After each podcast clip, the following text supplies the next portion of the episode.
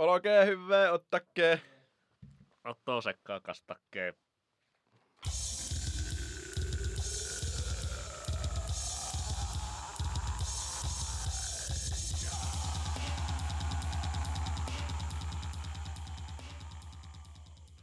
Hello.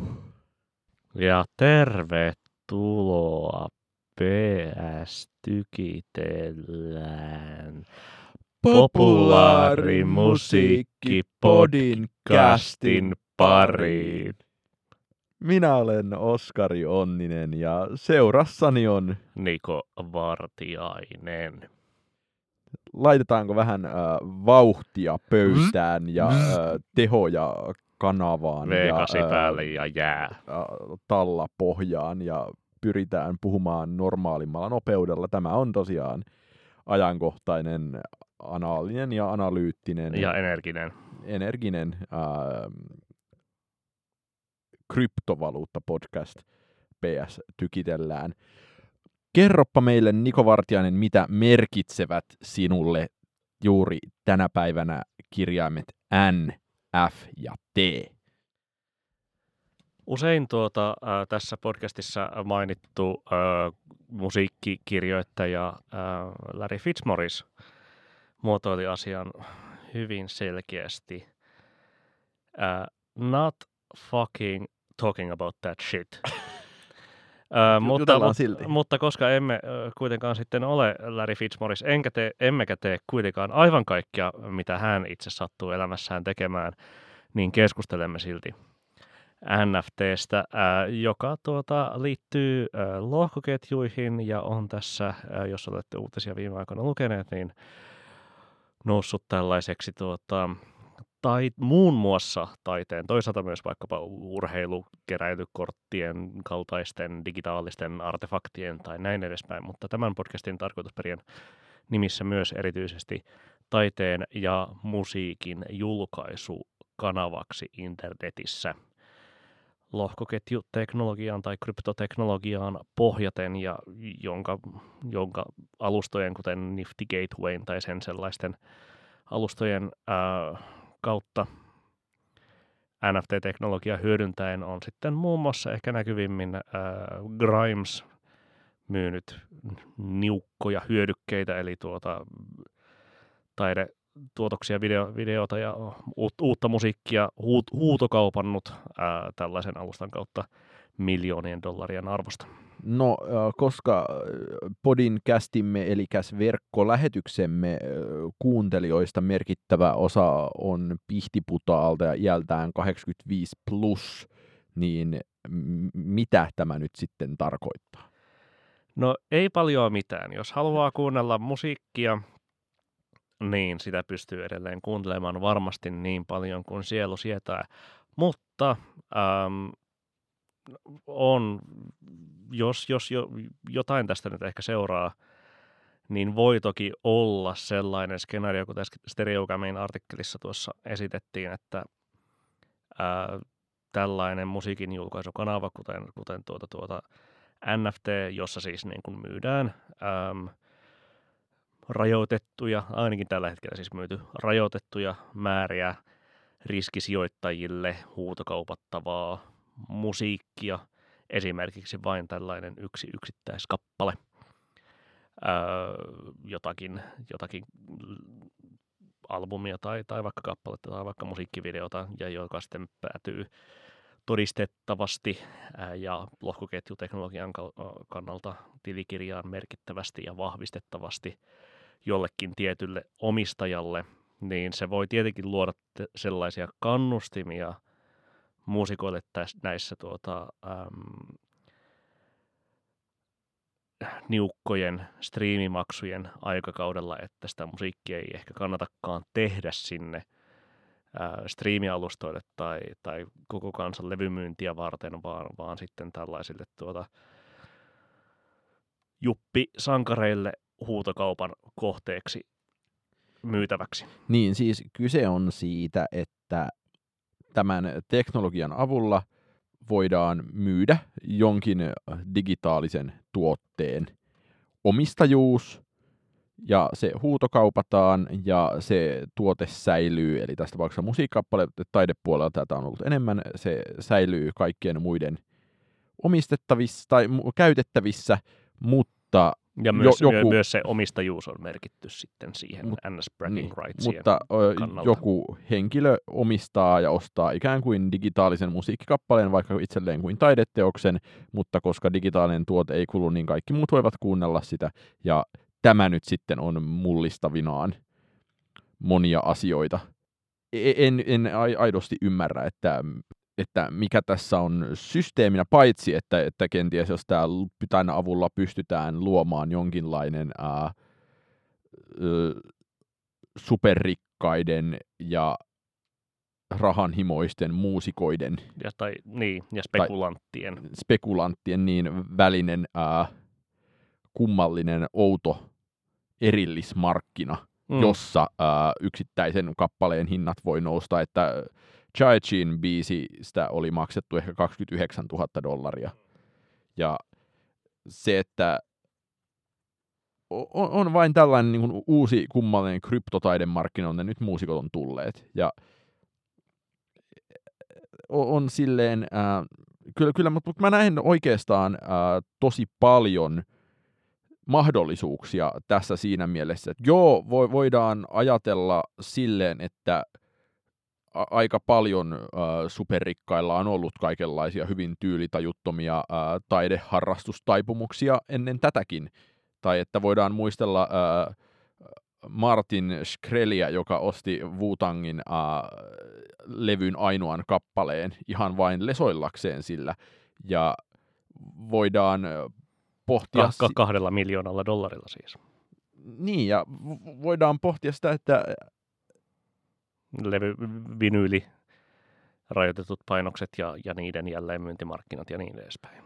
Niin, ja näin, ja sitten se to, toinen puoli on siinä, että jossain voi olla se tyyppi, joka ostaa ää, JVGn biisin tällä tavoin itselleen. Ja se, että fanitus harvoin myöskään katsoo järkeä, niin nimenomaan tämmöisiä fanien eläimellisiä ja hyvin eläimellisiä vaistojahan tässä ehkä yritetään hyödyntää, olettaen, Super, että fanit on superrikkaita. Superrikkaiden fanien nimenomaan. Onko tämä levymyynnin tulevaisuus? Tuskin, mutta voi olla kuitenkin artistien toimeentulon jonkinlainen tulevaisuus, jos sattuu olemaan riittävän hyvin toimeen tulevia faneja. Niin mun mielestä tämä myös niin kuin joskus vuosia sitten ollaan Olli Sulopuisto, joka ei tullut meidän kanssa pitämään blockchain-esitelmää. Kävin vaan tuossa pyydä... pätemässä 17 minuuttia tuossa tuota, studion ovella ennen kuin aloitimme tämän podcastin ja tämän osion, joka kestää tyyliin ehkä 15 minuuttia.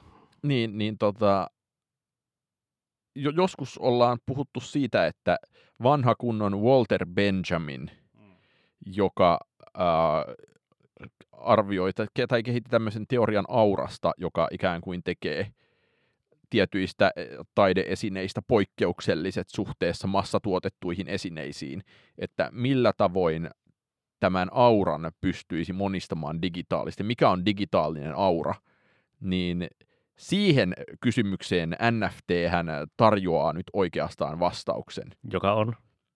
Se, että sä ostat sen ää, non-fungible tokenin, mm. jossa tämä taideteos sinulle on. Ja silloin se on nimenomaan se uh, uniikki kappale digitaalisesta esineestä, jota ei voi kopioida.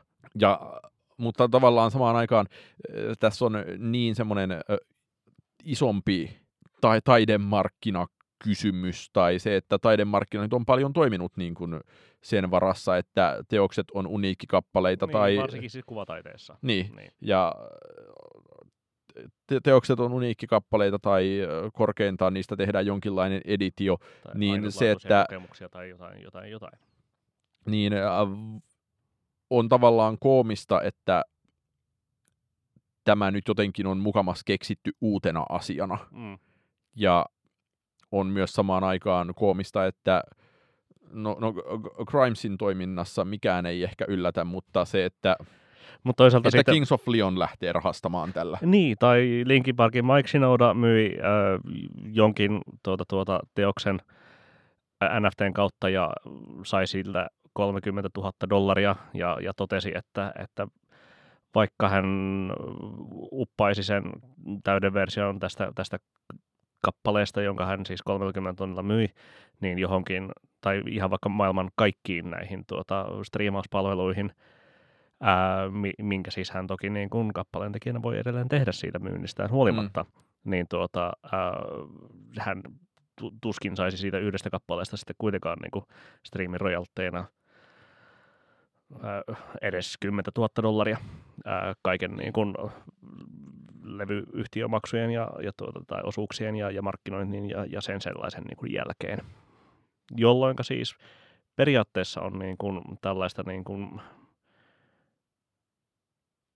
tietynlaista potentiaalia markkinoiden eriyttämiselle, mutta, mutta jos artisti nyt ihan niin kuin haluaa ylläpitää sitä fanisuudetta myös ihan kaikenlaisiin faneihinsa, niin todennäköisemmin hän tapahtuu niin, että ne NFT eli non-fungible tokenit ovat sitten vain näille niin kuin superrikkaille tällaisia bragging rights ja kehuskelutyyppisiä tuota, tuota artefakteja, jotka he voivat kenties sitten niin kuin näyttää kaverilleen tai näin edespäin. Ja sitten ja muu tai tuo sama tuotanto on niin kuin Spotifysta Apple Musicissa tarjolla, ei, eikä tämä niin kuin alussa mainitsemani stereogramissa mainittu uhkakuva niin ehkä ole ihan niin relevantti kuin saattaisi kuvitella. Mutta koska tämä myyty tuote on näin typerä, niin eikö voi ajatella, että tämä on oikeastaan vaan jonkinlaista digitaalisen ajan mesenointia. Että ku- kuvitellaan nyt tilanne, että... Ää... No periaatteessa kyllä. Siis mes, niin kuin mesenaatti, Nuorgamin printtityyppinen niin kuin ha- hankinta, mutta ainoastaan vaan niin kuin, tällaisilla hilavitkuttimilla ja, ja tuota, tuota Crypto Bros äh, niin kuin markkinointivivoilla, jotka saa sitten tällaiset tuota, superrikkaat liikenteeseen. Tai kun tarviiko puhua superrikkaista? Ajatellaan silleen, että äh, kuvitellaan tilanne, että äh, pian erinäisessä tapahtumassa vaikkapa Samuli Putro esittää maustetyttöjen kappaleita livenä. Niin, ah, niin, tällaista on ilmeisesti tapahtumassa lähiaikoina ja sinäkin olet siellä tämä ei ollut maksettu mainos, mutta ajatellaan niin, että Samuli Putro esittää siellä upean version Jos mulla ei olisi sua, mulla ei olisi mitään kappaleesta, jonka jälkeen tämä nimenomainen versio siitä tehdään jotenkin pätevä nauhoite siinä tilanteessa, ja se tuupataan tänne nft myyntiin, niin se, että luulisi, että mun mielestä ihan mahdollinen ajatus on se, että Suomessa on ihmisiä, joille tämä biisi vaikka on niin tärkeä, mm. tai vastaavaa, että siitä maksetaan 1500 euroa. Niin, jos se siis riippu, riippuen tietenkin myös, ja sinä varmasti taloustieteen opiskelijana voit selittää asioista vielä tarkemmin, mutta, mutta että niin kuin millaisella mekanismilla se sitten myydään. Myydäänkö se huutokaupassa niin kuin nämä yksittäiskappaleet tuota, äh, Grimesin teoksista myytiin ja joiden, joiden myötä sitten niin kuin yksittäiskappaleen hinta nousi miljooniin dollareihin, vai sitten, että onko niitä niin kuin silleen sanotaan tuhat kappaletta? Ei kun se, se Suomen maassa pitäisi tietenkin myydä yksittäiskappaleena ja se, että no tässähän voidaan sitten miettiä niin lineaari optimointi, että jos on niin kuin, mm. uh, Kaikki on aivan laitettavissa käyriin, kyllä, niin. mutta olisi ihana nähdä, että joku suorittaisi Suomessa jos, jonkinlaisen jo, jo, kokeilun jo, jos on, ja katsottaisiin, jos, mitä siitä seuraa. Jos on niin yksi ihminen, joka on valmis maksamaan 1500 euroa kyseisestä mm. tekeleestä, ja toi, toinen, ja, tois toinen haluaa maksaa 10 euroa, niin ja, on... tai, tai jos on niin kuin, äh, kuusi ihmistä, jotka ovat valmiita maksamaan äh, korkeintaan 400 euroa äh, kyseisestä tekeleestä, niin, kuin, niin kumpi määrä kannattaa ennemmin painaa? Niin siis se siihen saataisiin jonkinlainen tuntuma siinä tilanteessa, että järjestettäisiin yksi huutokauppa jostakin biisistä ja katsottaisiin, että onko siellä huutajia missä määrin. Ja, tai kun tällä tavoin niin kuin, tai mun mielestä kiinnostavinta tässä on nimenomaan tämä Suomi-perspektiivi mm. ja tämä niin kuin, suomalaisten kappaleiden hinnoilla spekuloiminen. Niin se, että kun ei ole, kun ei ole yhtään ää, kertaa missään. Teikai lohkoketjuni väärin. niin, ei, ei ole kai yhtään kertaa äh, missään tämmöistä suomalaisella biisillä tehty. Niin se, että entä jos joku suomalainen biisi myytäisi näin? Mm. Niin se, että mitä, mikä niin kuin olisi, vaikka, olisi vaikka se ballpark, eli pallopuisto, jossa äh, ne tarjoukset siinä vaiheessa olisi. Että olisiko se, että biisistä tarjottaisiin 500 euroa vai tarjottaisiko 1500 euroa, ja sitten näkisi, että on, onko tarjoajia ylipäänsä mikä määrä, ja et, et, kuinka moni ihminen ajattelee Suomessa, että haluaa sen nimenomaan bragging rightsin, eli lesoiluoikeuden mm. siitä, että omistan tällaisen taideteoksen, joka on niin kuin vaikka taltiointi jostain esityksestä tai niin kuin taltiointi jostain melko eksklusiivisesta esityksestä. Mm. Niin mun mielestä äh, sinänsä tämä systeemi on tosi typerä ainakin niin kuin, äh, musiikkibisneksen tulevaisuuden Jos löytyisi joku vanha, va- vanha julkaisematon Gösta-biisi. No ju- laitet, uusi Juise-biisi just löytyi. Niin, että äh, et, et, typerä systeemi, mutta äh, voisiko yksittäinen muusikko saada tällä äh, keskimääräisen suomalaisen kuukausipalkan verran enemmän rahaa mm. vuodessa, no niin mun mielestä siinä voisi olla aito mahdollisuus. Kyllä. Niukkuuden siis sinänsä niin kuin, tietyllä tavallahan tämä tuota, teknologia joka tapauksessa on niin kuin, tarkoitettukin ää, niukkuuden logiikan valjastamiseen takaisin digitaaliselle aikakaudelle, jossa kaikkea voi kopioida loputtomiin. Niin ja mä ajattelen ehkä myös silleen, että, ää, että se nimenomaan uniikkien kokemusten ja miksei myös uniikkien tuotteiden ää, hankinta, niin sehän sopii tosi hienolla tavalla 2020-lukulaiseen ää, ihmisen niin sanottuun mm. pirtaan. Niin, Samalla se myös tietenkin niin palauttaa sellaisen niin sijaan säkissä ostamisen ää, useimmiten. Et, et viitanne laulaja sijaan. No en. Niin, mutta joo ja ei, että kyllähän niin tuossa tilanteessa voidaan ajatella, että jos meillä on... Toki niitä voi laittaa snippettejä tai niin, sen sellaisia. Ma- Maustetytöt biisi, jossa, äh, jonka pystyy, pystyy kuuntelemaan etukäteen tai, tai vastaavaa, niin what's not to like? Että mun mielestä niin kuin, musta on kiinnostavaa, että se, että... Ää... Siis Daphne, niin.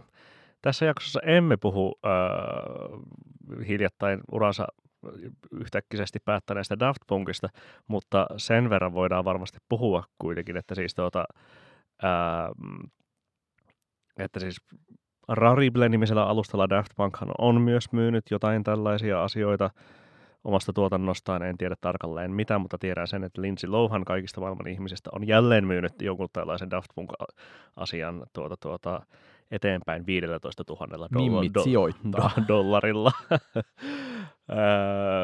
ja näin edespäin. Mutta että siis niin kuin tämä koko niin kuin, ää, aika ja Daft Punkin lopettamisesta seurannut maansuruhan periaatteessa niin kuin petaisi ja heidän, ja, ja nimenomaan myös se, että he ovat jo niin kuin, olleet niin nokkelia, että ovat jo käyttäneet jo, johonkin asioihin tätä tuota, non-fungible token teknologiaa, niin jotenkin valjastaisi siihen, että, että niin kuin on tulossa yksi joku maailman mega eniten tuota, tuota, niin kuin päräyttävä etädigikonsertti Daft Punkin viimeinen epos, joka on sitten myynnissä jossain tuollaisella alustalla ja miljoona ihmistä ostaa sen tuhannella dollarilla, niin sieltä, sieltähän on ihan hyvä tilipäivä tulossa. Eva, mietin juuri tollasta, mietin myös sellaista, että kun ikään kuin äh, erinäisillä keikoilla läsnäolo on muuttunut digitaalisen musiikin maailmassa tosi paljon arvokkaammaksi kulttuuriseksi valuutaksi kuin se, että sulla on jotain niin kuin vinyylilevyjä hyllyssä. Niin, Mitä? Äh, niin ku- kuvitellaan tilanne, että äh, joku, jokin keikka dokumentoidaan erinomaisella äänenlaadulla jollain virtuaalilasit päässä. Mm. Virtuaalilasien kautta, ja sitten se niin kuin ikään kuin... 20 se, kameralla niin, ja se ei vaan se nimenomaan niin kuin ehkä niin kuin yleisökameralla ensisijasta. Mm. Tai niin kuin, no, yleisössä voi olla useita kameroita, mutta nimenomaan silleen, että se on siellä yleisön seassa. Ja sitten äh, laitetaan tämän tyyppiseen palveluun äh, myyntiin se ikään kuin uh, do- yleisön seasta dokumentoitu keikkakokemus, niin onhan se vähän niin sanottu next leveli siihen nähden, että sä laitat keikkalipun magneetilla jääkaapin oveen. Ja ajattelisin, että äh, ton tyyppisten asioiden ostajia jonkinlaiseen hintaan, niin olisi vaikka ihan hirveästi. Mm. Et, Eikä se paljon haittaisi, jos sitten siinä samaan syssyyn saisi sitten vielä postitse sen keikkalipun tuota kirjekuoressa jääkaapin oven laitettavaksi. Et, että miksi niin kuin, uh, not fucking talk about that shit. Mm. Että minä Busiment orientoituneena henkilönä näen tässä lukuisia mahdollisuuksia välittömästi. Pro-business henkilönä, niinkö? Oletko pro-business vai pro-market? Äh, tässä tapauksessa pro-market, koska kyllähän tässä on kyse siitä, että saadaan, äh, luodaan uusia tuotteita markkinaan. Tulee mieleen myös se, että, että kun joskus äh, Paska-artistin äh, mainiota levyä äh, Women are from Venus, Men are from Anus äh, arvioitiin muistaakseni nyt liitteessä lauseella, että tämä on levy, jota ei kuunnella, vaan joka omistetaan, mm. niin tämä, tämä NFT-ajatteluhan... It, it, it, itselläni on hyllyssä monta sellaista levyä niin, niin, on, niin, on, niin, on, niin on mullakin. Uh, ja, mutta, mutta se, että ei, ne ole sellaisia niin kuin levyjä, joiden niin kuin omistaminen on minkä, millään tapaa merkityksellinen asia. Mutta mun mielestä niin kuin musiikin kuunteluun liittyy todella paljon kaikenlaisia niin, sellaisia aspekteja, emotionaalisia. Niin, joiden omistaminen ja joilla ja nimenomaan omistamisella ja kokemuksella lesoileminen on merkittävä asia. Niin uh, therefore I'm with NFT. Niin, kunhan tietenkin sitten kaikki energiakysymykset ja, ja muut tällaiset tuota, tuota, lohko, lohkoketjun ongelmat saadaan ratkottua tavalla tai toisella. No, vie Daft Punk-robotitkin sähköä. Ja serverit, joilta kuuntelet tätä podcastia yhtä lailla. No, mitäs mieltä sitten Vartiaisen Niko, kumpi on maailmaan enemmän vaikuttanut levy äsken jo jutellun Daft Punkin uh, Discovery vai uh, The Knifein Silent Shout? Hyvä ja vaikea kysymys, koska siihen ei ole mitään selkeää vastausta. Öm, tota, myös siksi, että, että Daft Punkin Discoverissa oli erityisesti kyse menneen ilojen ähm, tiivistämisestä ja jalostamisesta 2000-luvun elektronisen musiikin muotoihin ja, ja totta kai niin kuin myös tekeleenä se inspiroi valtavasti sitten konemusiikin harrastajia junior seniorista jonnekin Justiceen tietenkin ja Totterien ja kehen tahansa. Öö, mutta Knifein Silent Shout on käytännössä teos, joka on varsinaisesti koonnut sisäänsä kaikki 2010-luvun ja 2020-luvunkin murheet ja äänet ja, ja silti tehnyt sen jo vuonna 2006 julkaistuna. Niin, eli eiköhän me tältä pohjalta äh, puhuta äh, Knife in Silent Shoutista, joka... joka hiljattain tässä kaksi viikkoa sitten täytti 15 vuotta ja pääsi ripille. Minun mielestäni, äh, kun kuuntelin sitä sattumalta joskus tuossa kuukausi sitten, tai kuuntelin nimenomaan sitä, sitä nimibiisiä, niin heräsin ajattelemaan sitä, että, että onko vaikea toki myös käyttää mitään niin kuin sanaa ajaton ja näin edespäin, mutta koska sen niin kuin, ajattomuudenkin käsite lipuu aina ajassa – aina sen tietyn ajan, ajan maailmaa ja arvoja kohti. Mutta että onko toisaalta ainakin tästä hetkestä katsoen Silent Shout maailman ajattomin albumi. Sekä temaattisesti että soundillisesti, koska kun kuuntelee vaikka niitä nimibiisin syntikoita, niitä arpekkioita tai, tai bassoa, tai ylipäätään sitä äänimaailmaa, mikä siinä luodaan – niin jos tartutaan pelkästään syntikkasoundeihin, niin ää, toisin kuin sanotaan nyt vaikka äm,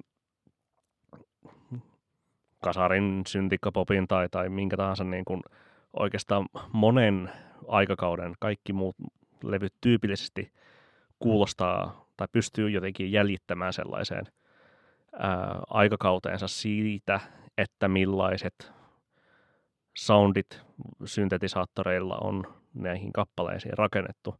Mutta Silent Shoutin äänimaailma on sellainen, että se periaatteessa olisi voinut olla julkaistu ihan minä, minä tahansa ajankohtana vuoden 2006 jälkeen, eikä se niin kuin, äh, kuulostaisi niin, niin sanotusti päivittyneeltä. Toisin sanoen siis siinä on niin kuin edelleen maailman moderneimmat syntikkasoundit, ja se herättää oikeastaan miettimään sitä, että onko syntikat edes kehittyneetkään mihinkään sitten vuoden 2006. Öö, ensimmäiseen kysymykseen vastaus, öö, Silent Shout ei ole maailman ajattomin levy, vaan maailman äh, ajattomin levy on FX Twinin äh, Selected Ambient Worksin ensimmäinen palanen, joka toteuttaa tätä samaa, mutta äh, toteuttaa sitä äh, ajassa, jolloin se skaala on venyvä, venyvä, venyvä paljon kauemmas. Äh, toiseen kysymykseen vastaus, niin mun mielestä tossa on että et, mun on vaikea sanallistaa tai löytää, että mikä se täsmällinen kohta siinä on ollut, mutta mä näen jotenkin sen asian niin, että uh, Silent Shoutille uh, siihen mennessä oli tehty tarpeeksi niin sanottua pohjatyötä, ja siihen mennessä oli tarpeeksi uh, laadukasta uh, mikä, mikä sana nyt onkaan, Ableton-teknologiaa, sitä ei varmaan ole vielä Abletonilla tehty, mutta tarpeeksi laadukasta elektronisen musiikin tekemiseen liittyvää teknologiaa, jotta ollaan päädytty tilanteeseen, että se teknologia on kehittynyt siitä pisteestä hyvin vähän enää eteenpäin. Ja se johtaa siihen, että kaikki musiikki oikeastaan kuulostaa siltä, ja Knife nyt sattui tekemään sen tosi hyvissä ajoin, ja se, että jos verrataan niin kuin toiseen tosi niin kuin ajattoman cool, ajattomaksi väitettyyn levyyn siitä vähän ennen Silent Shoutia, eli äh, Radioheadin Kid Eihin, niin äh, Kid jo, ei todellakin kuulostaa joltain tietyltä ajalle. Kyllä, kyllä. Ja siis mitä nyt viitattiin Kid Eihin, toisaalta viitattiin sitten tässä niin kuin tämän vuoden puolella meidän podcastissa ää, biisi, tai biisi joilla on viitattu paljon, ja Sofita muisteltiin ja näin edespäin, mutta totta kai myös ne, vaikka, vaikka modernimpia esimerkkejä ovatkin ja tuoreempia esimerkkejä ovatkin, niin sinänsä nekin soundithan enemmän emuloivat sellaista niin kuin tietynlaista retroutta ja, ja toisaalta vähintäänkin kuulostavat ajaltaan. Ähm, Silent Shout on enemmän sitten puolestaan niin kuin synnyttänyt vain, vain niin kuin omanlaisiaan inspirantteja ja kopio, kopioijia, vaikka joku Churches, niin, niin kuin ensi, ensinenässä niin kuin soundillisesti, soundillisesti tulee mieleen. Tai Musta on kiinnostavaa hahmotella sitä enemmänkin, että äh, on varmaan melko selvää monille kuulijoillekin, että mitä kaikkea Silent Shoutista on tullut ja mitä niin kuin, äh, Knifeista tuli ja mihin Knife johti mutta se, että mun mielestä vaikeampi kysymys on miettiä, että mistä Knife tuli. Että joo, se tuli tavallaan äh, jostain niin kuin, ruotsalaisesta pikkukaupungista.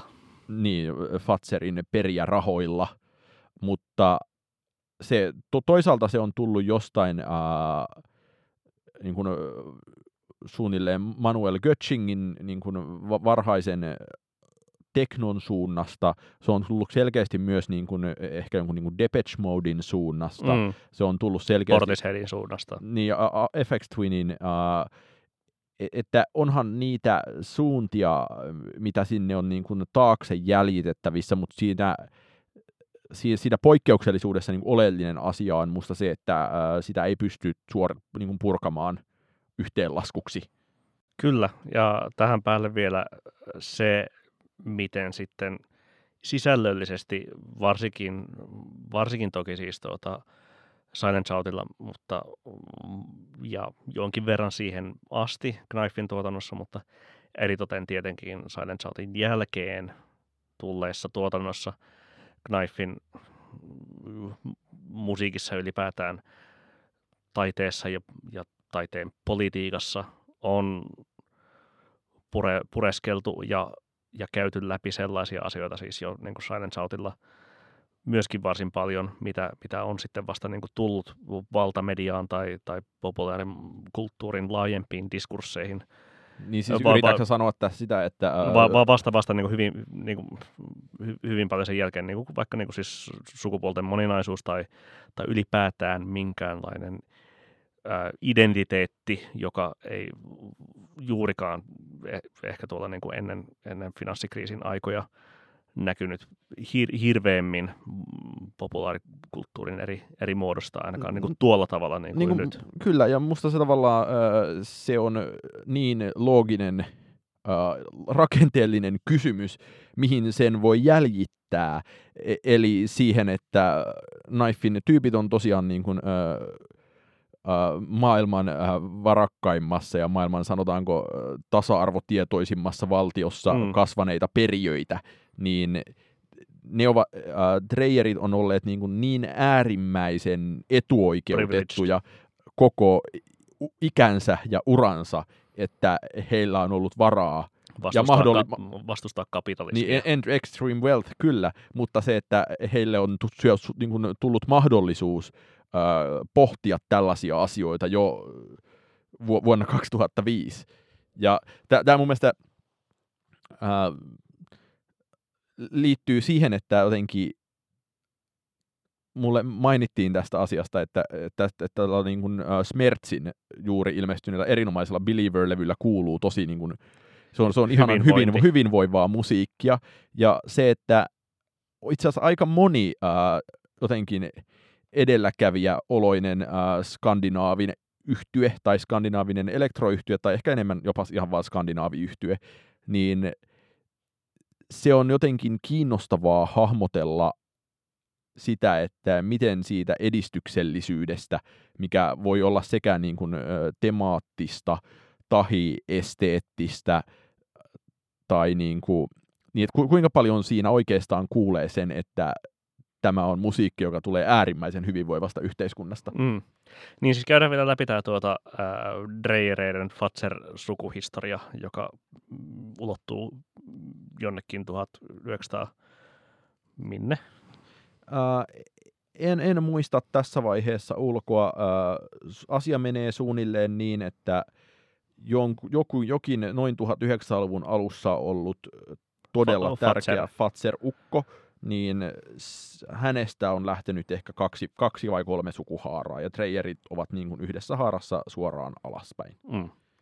Ja y- yksi näistä haaroista ja, ja, oli Suomessa ja kaksi Ruotsissa. Niin. Tämä olisi mun niin kuin muistikuva, mutta... Joo, jota, jotakuinkin näin.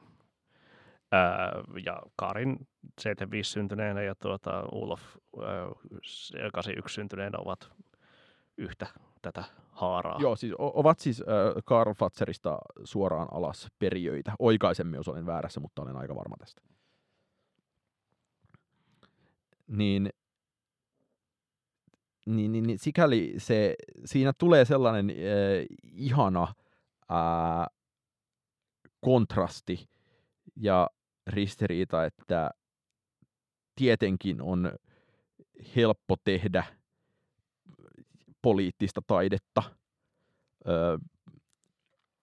tuollaisesta positiosta, ja on, on nimenomaan helppo tehdä poliittista taidesta positiosta, jossa sulla on niin kuin jo varmasti kotikasvatuksena ää, tullut tosi selkeä käsitys siitä, miten yhteiskunta toimii ja mistä kaikessa on kyse. Ja sitten se, että tietenkin toinen puoli on se, että jos niin kuin kuten muistetaan, että oli silloin tämä siis uh, Shaking the Habitual-levy, joka on tosikin rajua kampetta, ja se on ihana levy, tykkään sitä melkein yhtä paljon kuin Silent Shoutista, jossain vaiheessa varmaan tykkäsin enemmänkin, niin sen ohessa tuli uh, todella äh, suositun ruotsalaisen vasemmistolaisen äh, sarjakuvataiteilijan Liv Strömqvistin sarjakuvaa, ja Strömqvist Ja ne taitaa olla siis, tai, tai, tai siinä, siinä tuota vinyl, vinylikansissa, ainakin Joo. ehkä. On, on, joo. Joo. Mutta tämä koko niin kuin End Extreme Wealth-homma, niin onhan se jonkinlainen niin kuin radikaali isänmurha myös. Ja se kuulostaa tosi eriltä ää, tämän tyyppisten tekijöiden suusta, kuin se kuulostaisi niin kuin joidenkin tenstalaisten räppäreiden suusta. Niin, kyllä. Ja samalla myös sitten tietenkin se, että voi tuota, tuota, ähm, yhden 2000-luvun juhlituimman levyn ja tuota, tuota kansainvälisen, no voi sanoa läpimurron tai ehkä se ka- kansainvälinen läpimurto ehkä tapahtui niin kuin Hot Beats-biisin tuota Jose Gonzales coverilla ja niin edespäin. Mutta joka tapauksessa sen jälkeen tehdä sitten tuota, ää, käsittämättömän epäkaupallisen julkaisun, eli tuota, ää, oopperan ää, Ai niin se oli, jos se oli aika kauhea. Charles Darwinin elämästä ja, ja sen jälkeen sitten vielä ää, tehdä, pala, palata sinne ehkä niin kuin popimpaan suuntaan, mutta silti hyvin niin kuin vasemman laidan sekä ääne, äänellisesti että poliittisesti ää, julkaisulla sitten, jo, jolla on muun muassa 19-minuuttinen humina biisi keskellä striimikokonaisuutta. Niin, ja, ja sitten sen jälkeen vielä lopettaa tämä koko homma siihen, että stop. Et mun mielestä äh, se, mihin niin kuin Knifein oma, tai mun mielestä se Smertsin levy kuulostaa paljolti sellaiselta, miltä äh, Knife olisi saattanut kuulostaa 2021. Että tosi vähän siinä on poppia, siinä on äh, jousisovituksia, mutta sitten myös samaan aikaan semmoista nimenomaan hyvin äh, knife-maisen aggressiivista elektronimusiikkia. Mm. Ja sitten samaan aikaan äh, musta tuntunut, tuntunut siltä, että äh, Fever, Traillä, Fever, Fever Rayllä äh, Karin Dreyer Andersson niin kun, äh, jatkoi niitä pop-fantasioidensa purkamista, ja se, että se Fever Rain uusin levy ehkä vuodelta 2017 Mm. ja 2018, 17. niin tota, sehän on se niin kuin varsinainen Silent Shoutin jatko-osalevy. Mm. Joo, jotakuinkin näin. Öm, onko sulla ikävä knifea? Ei sinänsä, si- siis no sinänsä on, että oikeastaan kaikki mitä he tekivät oli aivan suunnattoman kiinnostavaa ja että gaaloissa sekoiltiin Maski päällä. maski päässä tai lähetettiin jotain ö, gorillapukuisia anarkofeministejä ottamaan palkinnot vastaan ja ää, että se lähtökohta, että joku kehtaa tuolla tavalla ö, kieltää musiikkibisneksen bisneksen, niin eipä semmosia ole tuossa tollasella,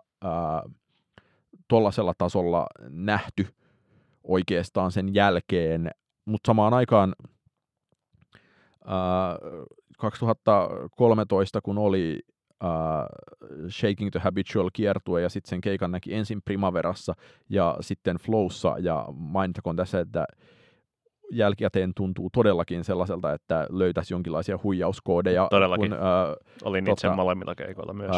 vi- piti vielä arvioida se Flown keikka ja sitten sen oli nähnyt aiemmin ja ehtinyt miettiä kertaalleen läpi, mm. niin sitten ää, siitä oli todella mittava hyöty, että Siitä pystyy, siis ainakin niin kuin, mitä muistan siitä omasta Barcelona-kokemuksesta, niin sitä totta kai niin katsoi silleen niin hämmentyneenä ja, ja ihmeessä, että mitä täällä oikein tapahtuu ja että täällä on näitä tanssijoita ja kukaan ei lavalla niin kuin välttämättä edes laula tai, tai soita mitään, niin että niin kuin musaa tulee, mutta noin vaan tanssii ja mitä, mitä oikein tapahtuu ja missä oikeat soittimet ja bla bla bla bla bla. Niin ja se, että ja, ja, myös... sit, ja sitten, tuota, ää, sitten se niin kupletin juoni vähän sille niin paljastuu koko ajan vähän, vähän selvemmäksi, mutta sitten sitä oli niin kuin ihanaa ja upeaa katsella siellä niin kuin Flown teltassa, oliko se keskiviikko vai torstai ennen festivaalia, ää, Knife eri, eri, erilliskonsertissaan esittämässä, esittämässä tuota, ää, sen kiertueen kappaleita ja tanssimassa ja, ja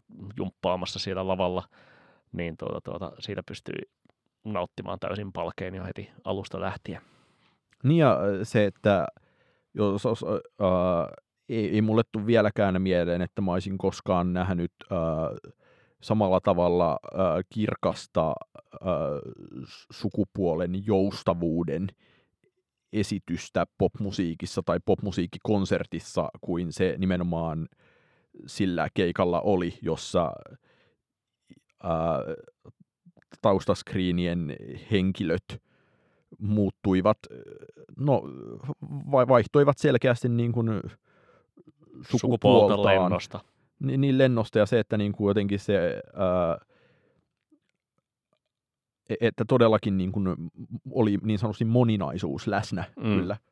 Toki niin kuin vaikka äh, Fever Rain 2018 äh, Sirkuksen keikalla noin niin kuin esimerkiksi, niin toki siellä siis oli myös niin kuin ihan yhtä lailla sukupuolen moninaisuus läsnä. Niin, no mutta, meni niin kuin bahtilaiseen karnevaaliin silloin, mutta, eikä silleen niin kuin mutta ihan ne, kuivakkaan teoriaan. Niin, koska siellä nyt oli sellaista pysyvyyttä joka tapauksessa ja mitä, mitä nyt selvästi oli hyvin paljon vähemmän, ja, ja muuttuvuutta ja moninaisuutta enemmän siellä Shaking the Habitual kiertueella.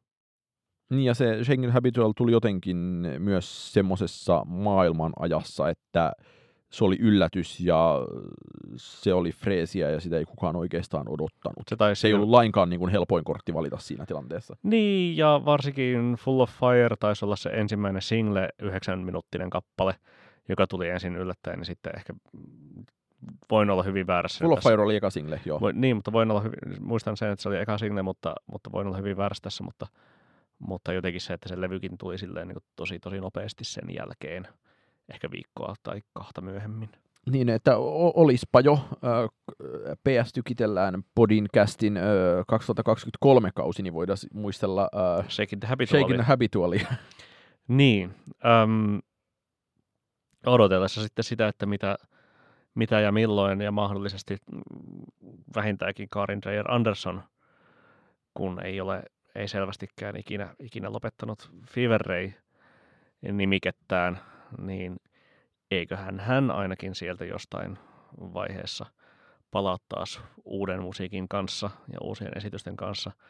Saa sitten nähdä, että mitä Wolf Dreyer tekee tai, tai tekevätkö yhdessä enää, enää mitään. Niin, no Wolf Dreyerillähän on se tota, tekno Oni, läjäys, joka, oni, oni Aihun ainakin, vai niin, joka jotain on, muitakin? Oni Aihun, joka on ollut tyyliin äh, kaikussa ja äänivallissa useampaan kertaan. On ja Flowssakin myös mielestäni. Niin, kyllä kyllä, mutta että, niin kuin, että palaako Knife ikinä? Ehkä heidän ei tarvitse, heillä on ehkä varaa olla tekemättä comebackkejä, niin. ja oishan se niin kuin, ruma loppu koko performanssille, niin. että tämmöiseen taivuttaisiin. Niin. A- ainakin nimenomaan niin kuin en mä oikeastaan niin kuin ajat, että... En ajattelekaan niin kuin sellaista, vaan sitten niin kuin jonkinlaisen aivan, aivan uudenlaisen tekeleen muodossa. Tuskin, tuskin näemme heitä tuota NFT-alustalla julkaisemassa Tätä jotain. mä olin just pohtimassa, että jätetään se Daftin punkkareille. Mm. Mitä Oskari Onninen haluat suositella kuulijoillemme tällä kertaa? Mä voisin suositella kahta erinomaista uutta kappaletta, joista äh, ensimmäinen on nyt perjantaina ehkä kolmannen albuminsa julkaisevan kanadalaisen Burnis-yhtyeen laulu Lone Swan, joka... Burnis Anders. Burnis Anders, äh, Bernise, äh, joka kuulostaa aika täsmälleen äh, Sadeen ja Dirty Projectorsin, a.k.a. Dirty Pröttöhön äh, y- yhteen laskulta. Ne kaikki kolme singleä on aika hyviä. Mun mielestä tämä uusin single Lone Swan on paras ja nyt tulee perjantaina levy. Ne on jotain hyvin koulutettuja jatsmuusikoita, jotka ovat löytäneet aikuissoulin ilot. Ja äh, lisäksi mä voisin suositella ää, äh, kotimaisen poppihausen äh, huippuhetki-laulua todella pitkään aikaan, eli Handshakingin biisiä Go Ahead. Joka on Töölön ketterän. Töölön ketterän ää, ei-räppäävä osapuoli. Fed ja Kamari ja joka se kuulostaa ehkä eniten joltain niin kuin Peggy Goulta. Ää, aika paljon tulee siitä niin kuin, ää, ää, kamarin niin kuin laulun naivismista mieleen, sitten sit joku Jaakko Eno Kalevi, mutta se on todella hyvän kuuloinen pop laulu ja ilahduttaa se, että tulee semmoisia mukavia, ihanaa kun suomalainen musiikki voi kuulostaa myös tältä tunteita. Kuuntelisin tosi mielelläni äh, Primavera Soundissa joskus kahden aikaan yöllä. Jossain ulkoilmatanssikentällä. Niin. Mä voisin suositella tuota oikein sellaista niin synteesiä päästykitellään artistimainintojen ää, viime vuodelta, eli A.G. Cookin remiksausta Perfume Geniusin kappaleesta Describe, joka menee aika niin kuin, syvälle suhinapäähän ja voisi ehkä mennä vieläkin syvemmälle, mutta, mutta se on oikein mainio jo tuollaisenaan. No sepä kiinnostaa aika paljon, koska ajattelen, että se uh, Perfume Geniusin uh, viime vuoden levystä tuleva remix-levy, jossa on itse asiassa myös Jaakko Enokalevi taas Suomi mainittu Jen, niin mulla on jotenkin vahva kutina, että se on paljon kiinnostavampi kuin se viime vuoden levy, ja mä ehkä saan sen niin kuin viime vuoden levyn avattua sitä kautta itselleni. Hmm. Mikä on sun mielestä tämän maailman aikaan asti paras remix-albumi maailmassa? onko tämä yritys saada mut perumaan mun äskeiset ää, lauselmat vai en ole ollut yleensä niin kuin melkein missään määrin remix-tyyppiä, niin... Niin, no kuka ihmeessä ikinä onkaan ollut edes remix-albumeiden ystävä? Mutta no si- kyllä mä just mutta, kuuntelin mutta, sitä. Siksi, mutta tota, siksipä tätä kysynkin. Kyllä juuri kuuntelin uh, Earth Eaterin viime vuoden levystä tehtyä uh, uh, vielä humisemampaa versiota. Mutta e, en valitsi sitä maailman parhaaksi remix-albumiksi ikinä. Hmm. Itse jätän tällä erää vielä, vielä vastaamatta tähän kysymykseen. Blogihouse-spesiaalia odotellessa sitten. Kyllä. Ei muuta kuin näihin kuviin, näihin tunnelmiin, PS. Tykitellään.